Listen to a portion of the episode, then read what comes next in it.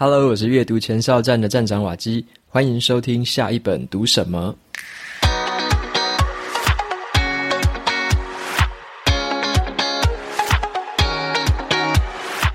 今天我要和大家分享的这本书，它的书名叫做《如何避免下一场大流行病》。这本书在谈的是要怎么样预防传染病，怎么样强化公共卫生的体系，还有在科技创新上面有哪一些新的契机。所以今天的节目呢，会跟大家来分享一下这本书里面的一些重点。有兴趣的朋友也欢迎直接找这本书来看。我在节目资讯栏有放 Kobo 电子书的七折折扣码。那这本书也有出版社的赞助抽奖证书，抽出两本纸本书送给大家。有兴趣的朋友都到节目资讯栏可以看相关的资讯连结。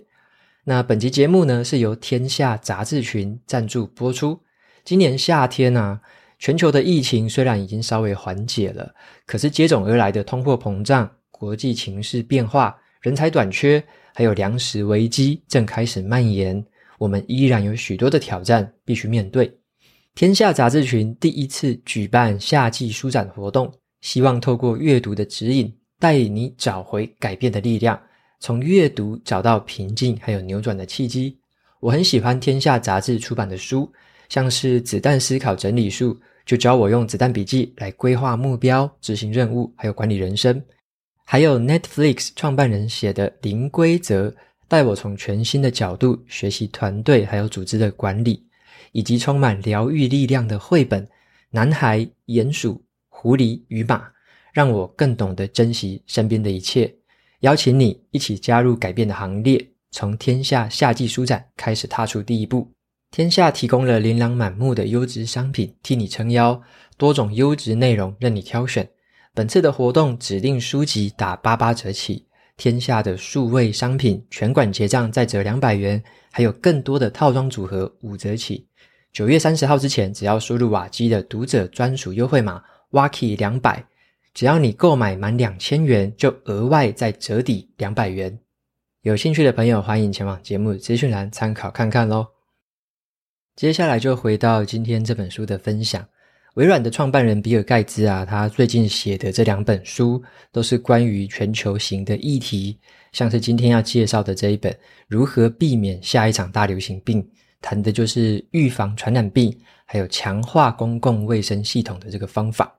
那他前阵子也有写另外一本，叫做《如何避免气候灾难》，谈的就是政府、企业跟人民要怎么样携手合作，打造一个近零排放的一个未来世界。所以呢，他关注的议题哦，真的就是比较大型的，然后那种全球性的这种议题。那今天分享的这一本《如何避免下一场大流行病》，就是由他亲笔撰写的。那在二零一九年的新冠疫情当中啊，他的这个基金会，就是他跟他前妻创办的这个盖茨基金会，他们很积极的在推动还有捐助跟防疫相关的任何措施。然后盖茨他也跟他整个团队的这个智囊团去持续的讨论有没有更好的预防方法，让这个未来在面对这种大型的这个流行病的时候有更好的应对方式。那他就透过这本书检讨了一些我们以前做的不够好的地方，还有现在的进展到底如何了，以及未来我们还可以怎么做做得更好。那盖茨啊，他从这个伊波拉病毒事件之后，他才开始越来越关心就是流行病相关的议题。那他就一直在这个方面投入心力，持续的研究，然后也给予非常多的经费。那他在二零一五年的时候，他有在一个医学杂志上面发表了一篇文章。他就指出了人类的防范是非常的不足的，我们该准备什么呢？所以这篇文章他在二零一五的时候就已经发表。那他也在之前的时候在 TED 也有去讲这个演讲，他就透过这个很多的这个描述，还有很多的一些譬喻来告诉大家说，我们对于这种大流行病的准备是非常不够的。那他在那个演讲的结尾当中，他就提到了，其实我们人类啊，在一九一八年的时候。就是距离现在已经是一百年前的时候，那个时候有一个全球性的流感的大流行，造成了超过三千万人的死亡。他就在那个演讲的尾声提了这一个在过去一百年发生的大型流行病。那过了这一百年呢、我们的这个警戒心似乎已经慢慢的消退了，好像就不记得说以前竟然有发生过这么严重的流行病。所以他在这本书里面，他也希望说，趁这个时候大家的记忆还非常的深刻，他要大声的呼吁我们该怎么样面对下一场流行病。好，所以说他就想把这个他之前有点像是先见之明啊，他已经看到这个现象了，那他也提出了很多具体的建议跟行动正在进行当中。那他在这本书里面就透过文字的方式来告诉我们说可以怎么做。好，那接下来的话，我就跟大家摘录几个书里面的重点。首先，第一个来聊一下的是，这种失控的流行病啊，就像是失控的大火一样。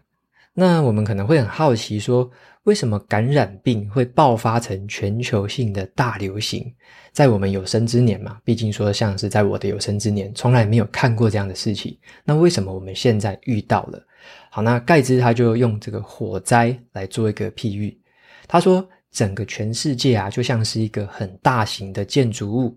里面有装了很多还不够灵敏的那个烟雾侦测器，那这些烟雾侦测器之间也都没有互相连线。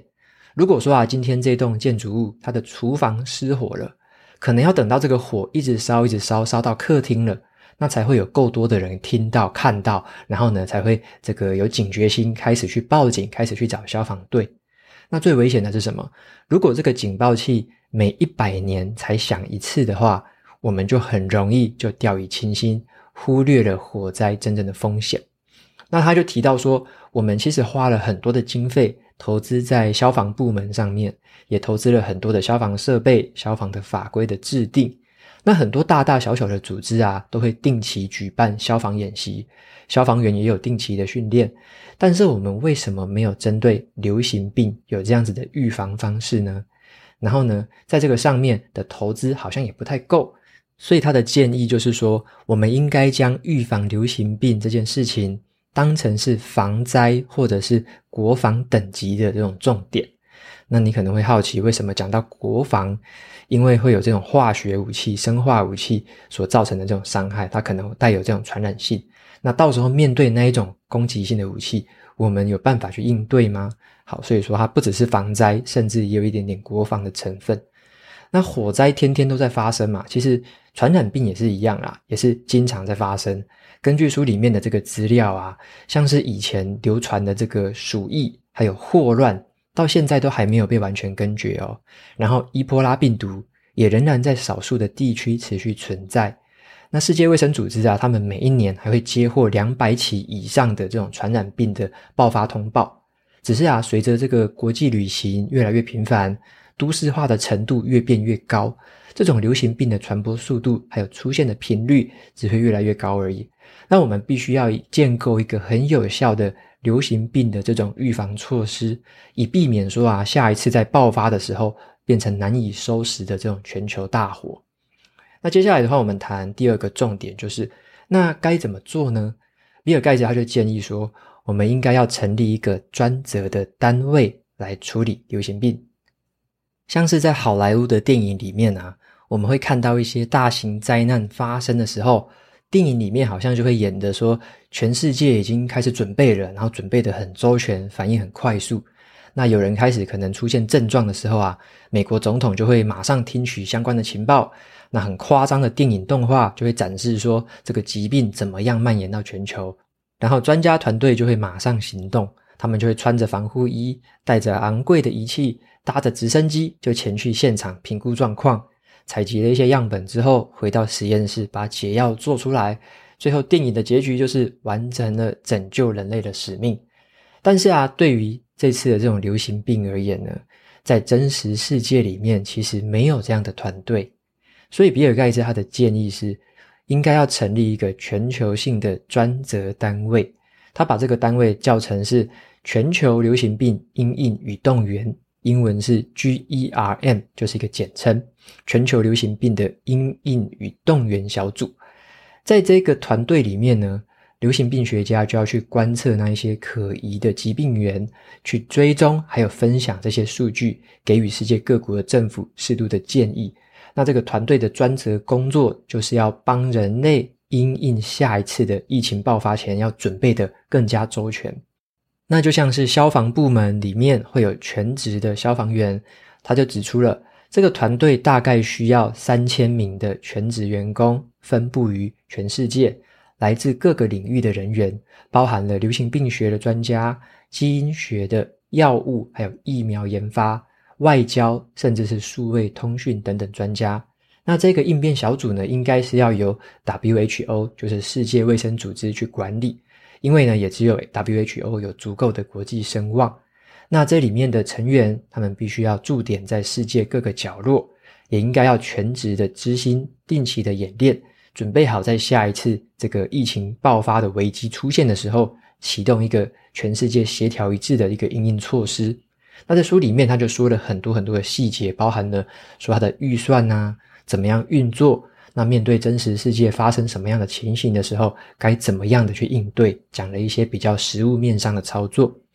那么下一个重点呢，我们来谈一下说，除了这个团队的成立之外，我们还有其他三个准备是可以做的。这些是更各国的政府啊、机构啊，可以从这三个方面去提升这个流行病的预防。分别第一个是监测，第二个是治疗，第三个是疫苗。那我们来分别谈一下。他说，第一个准备就是要建立有效的疾病监测系统，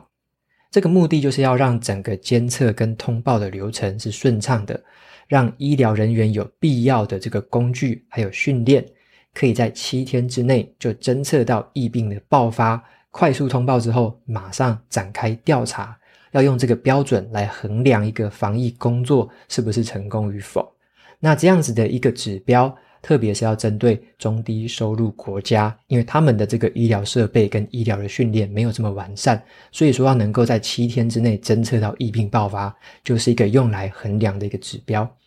另外呢，也要扩大一些对于成人还有儿童死因的研究，要去看这些死因是不是有潜在的威胁。另外就是啊，政府还有投资人要去支持那一些。能够短时间就筛检出大量人口的技术，而且要投入资源去研究电脑模型，为这个疾病提供更精准的分析还有资讯。那再来第二个准备的话是迅速的找到治疗方法，因为就算有了疫苗的防范，仍然是需要有好的治疗，否则如果真的不幸染病的话，你没有办法治疗好的话，那也是白搭。因此啊，这个治疗也是一个很重要的环节，特别是哦，并不是每个人都会选择接种疫苗啦。那有一些接种过疫苗的人，甚至还会遭到突破性感染。所以说啊，如果我们没有办法找到这个快速可以治疗的方式的话，那就可能会造成更多更多重症或者是死亡人数的增加。所以呢，要针对这些不同病原去开发一些能够有治疗效果的一些药物。所以这个比尔盖茨他就说，疫苗它很可贵，可是解药是更关键的。OK，那再来的话，他第三个就是来谈一下这个疫苗。他说我们要为制作疫苗来做好准备。他说在未来啊，要投入一些不同领域的这个疫苗的技术，像是第一种就是要投入广效疫苗的开发。像是现在这个新的技术 mRNA 技术的生产，这种疫苗呢，它就可以对付同样的病原，但是不同的变异株，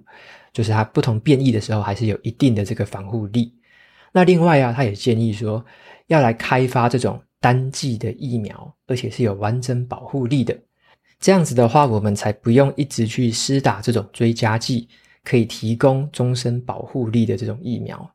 再来的话，他说我们要开发。不需要冷藏运送的疫苗，就是说不需要这么仰赖冷藏的技术，因为现在有些疫苗的运送是要在零下好几十度，那这个对于一些中低收入的国家，他们的疫苗运输是非常困难，而且成本是非常高昂的。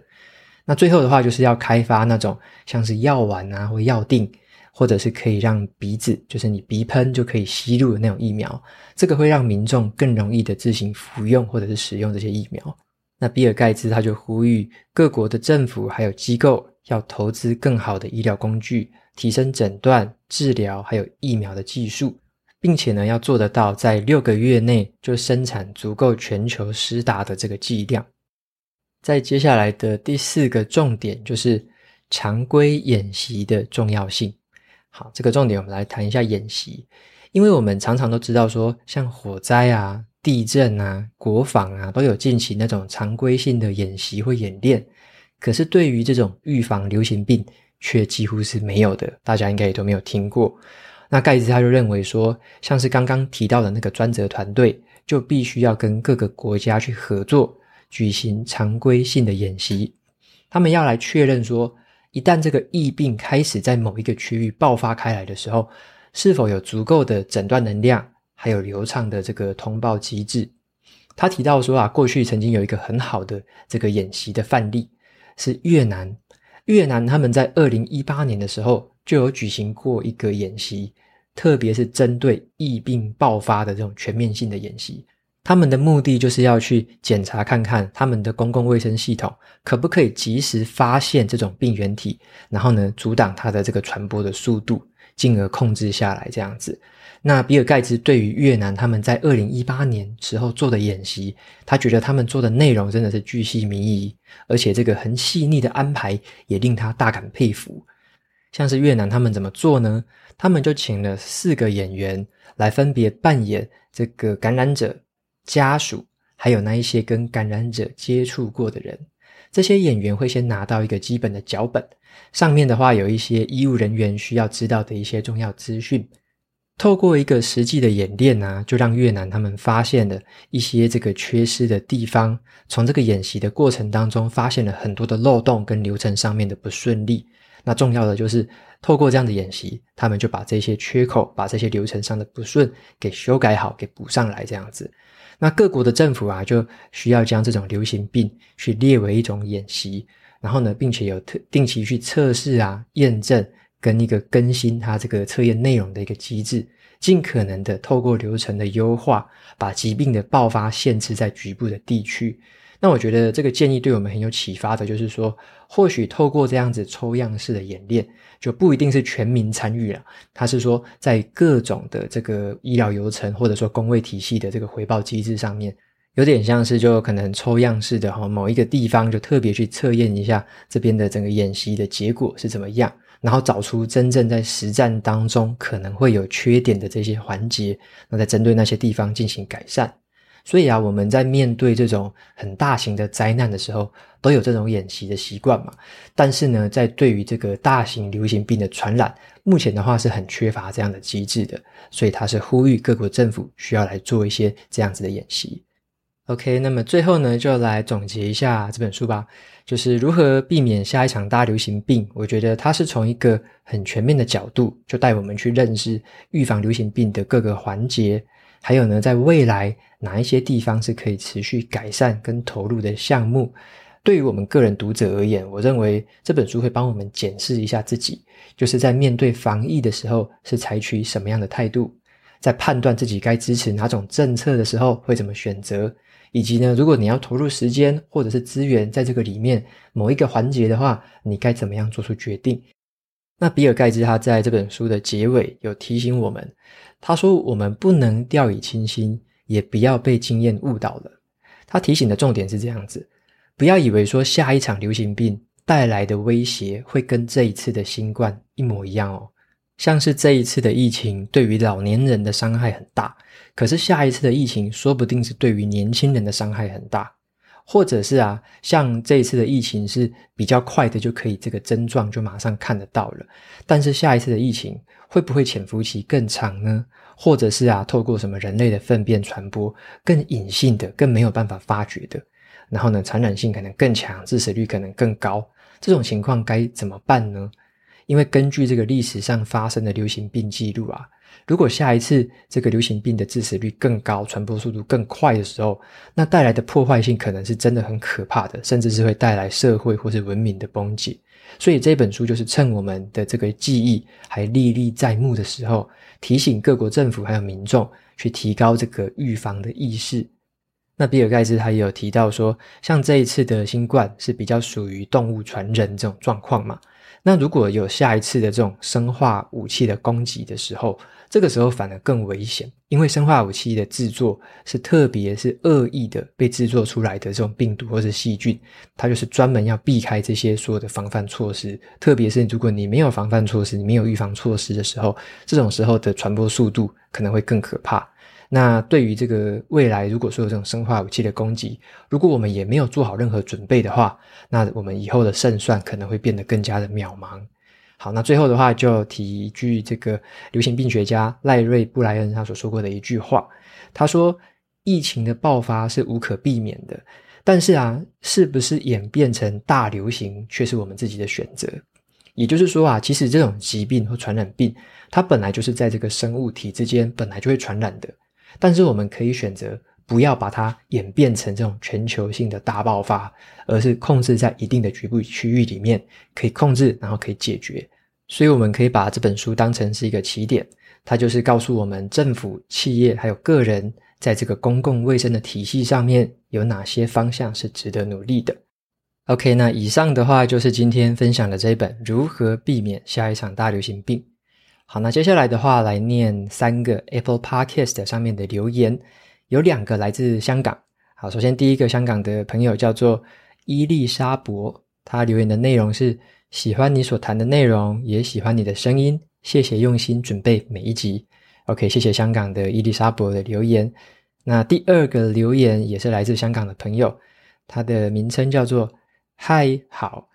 他说 Very good，Wacky，you are my very good teacher。就是瓦西，你是我很好的老师。好，谢谢这位听众的留言，那也谢谢你，来自香港的朋友。再来第三位是来自台湾的听众，他的名字是听众随意。他留言的内容是很用心，但是选书要再加油。他说读书已经要花很多时间了，再把内容做成 Podcast 着实不易。三颗星给予鼓励。但是选书的主题很重复，而且大多不具有知识性，都是理财还有心灵成长类。其实听了很多集下来，觉得好像什么也没听到。站长涉猎的范围太狭隘，整理的重点也没有什么太深刻的见解。希望再加油。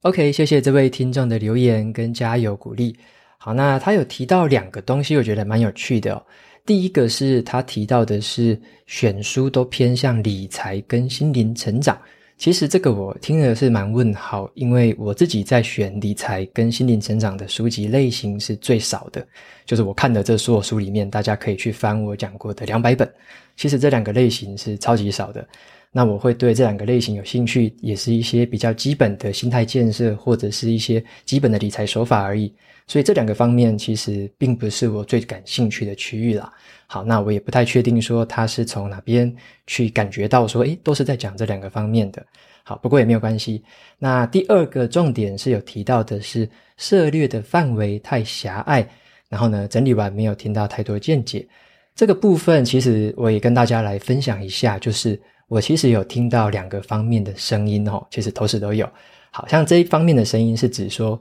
我的阅读太狭隘，都是可能聚焦在某一个区域。好，那我其实也有听到很多的读者有写信啊，或者说用私讯跟我讲说，能不能在更聚焦在某一个主题上面？好，例如说我最近可能分享了很多关于阅读啊、笔记的，或者是关于一些时间管理方面的事情，那能不能再更聚焦在这个上面，或者是一些自媒体经营之类的啊、个人品牌之类的？好，所以有一些读者他会希望我更聚焦，不要太过发散，因为我有时候会读一些可能是社会的啊、科学的啊，或者是一些小说之类的。所以呢，我自己也也会觉得说，偶尔啦会去读一些不同的东西，但是呢，我还是希望说可以聚焦在我自己当下最需要用到的事情上面。那比例上大概是可能七比三或八比二吧，就是七跟八大概是我想要用到的。然后呢，可能二到三的比例是在读一些比较跟主要兴趣比较没关的，就是稍微去了解一些时事的脉络啊，或者是看一些小说啊，去听一些故事，看一些自传之类的。好，所以我大概的比例是这样子抓。那你会发现很有趣的现象，就是同时有两种完全相反的声音在告诉着我，就是一方面是说，能不能讲得更广一点？好，那有一方面是说，能不能讲得更窄一点？如果是换成是你的话，如果你听到了有人给你不同的声音，而且刚好都是相反的意见，然后这两个相反的意见其实都蛮有建设性的，然后呢，也有他们讲出这样子的一个建议的背后的原因。好，那你会怎么思考呢？你会怎么样去了解这个背后的原因，而且要做出什么样的行动呢？OK，所以这也是给大家一起思考的一个问题啦，因为在我们的生活当中，一定也会常常遇到这样的状况。我觉得很幸运的情形是这样子，我可以刚好听到这么多种不同的声音。好，有些朋友可能比较不幸运一点，他可能都只听到某一个方面的声音。那这个时候可能就会觉得，哇，好像我真的是不如人意，或者说我真的不如人家期待，别人要的好像我都不是那样子，反而会很灰心这样子。好，所以说，如果我都只听到某几个方向的声音，我觉得反而是比较可惜的。那我觉得现在的我反而很幸运，可以听到很多种不同的声音。那在这些声音的背后，就去试着理解说，诶，为什么会这样子说？那如果可以更进一步的对谈，就可以再去了解说，他们为什么会有这样的想法。好，那当然，常常我在发现了解了对方之后，理解他为什么会这样讲之后，你会知道他的处境，你会知道他的程度，你会知道他处在人生的哪一个阶段，他需要的是什么东西。好，所以透过理解就可以了解对方。那对于我自己而言呢，我自己该做什么样的决定呢？通常来说，我并不会直接去采取别人给予我的第一个建议，或者说最直接的那个建议，因为这样子单纯是直接朝人家的建议来的，不一定是对我们自己本身最有帮助的建议。所以我通常会了解这个回馈，或了解这个建议之后呢，我会再思考看看，再去跟不同的意见去做对比，然后多方的去比较看看，了解说我自己现在是处于什么样的一个位置，是在什么样的一个情境。那像我自己现在会阅读的这个领域，会阅读的书籍，我自己是蛮有一些想法的。我大概知道说哪些是我想读的，好，哪些是我不想读的。即使是说，诶，要再读更多，其实我也没兴趣。或者说，即使要再读更窄，诶，有些范围我已经读得很了解了，或或者说我已经够用了，我就不用再去读得更窄了。所以这个完全是针对于个人很量身定做的一个呃阅读的策略。或者说用在生活其他层面也都一样啦，就是什么对自己是最有帮助，什么对自己是最好的。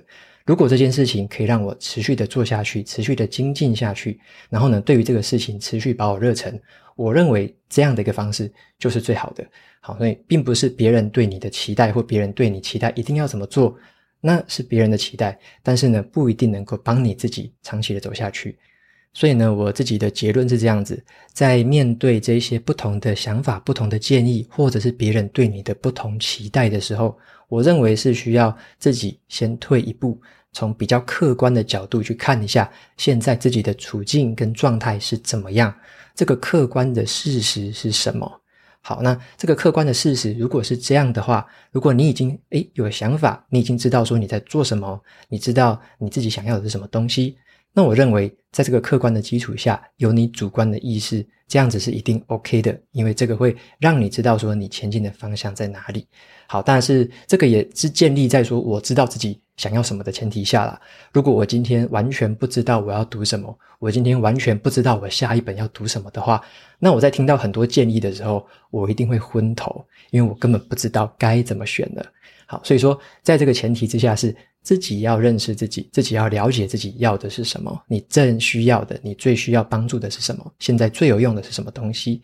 好，所以说这个留言也给我了一些这个醒思跟一些启发。那同时也透过这个留言来跟大家分享一下刚刚所提到的这个观念，怎么样去面对不同角度跟多元的这些想法。OK，那今天的节目到这边就正式进入尾声。如果你喜欢今天的内容，欢迎订阅下一本读什么，然后在 Apple Podcast 上面留下五星评论，推荐给其他的听众。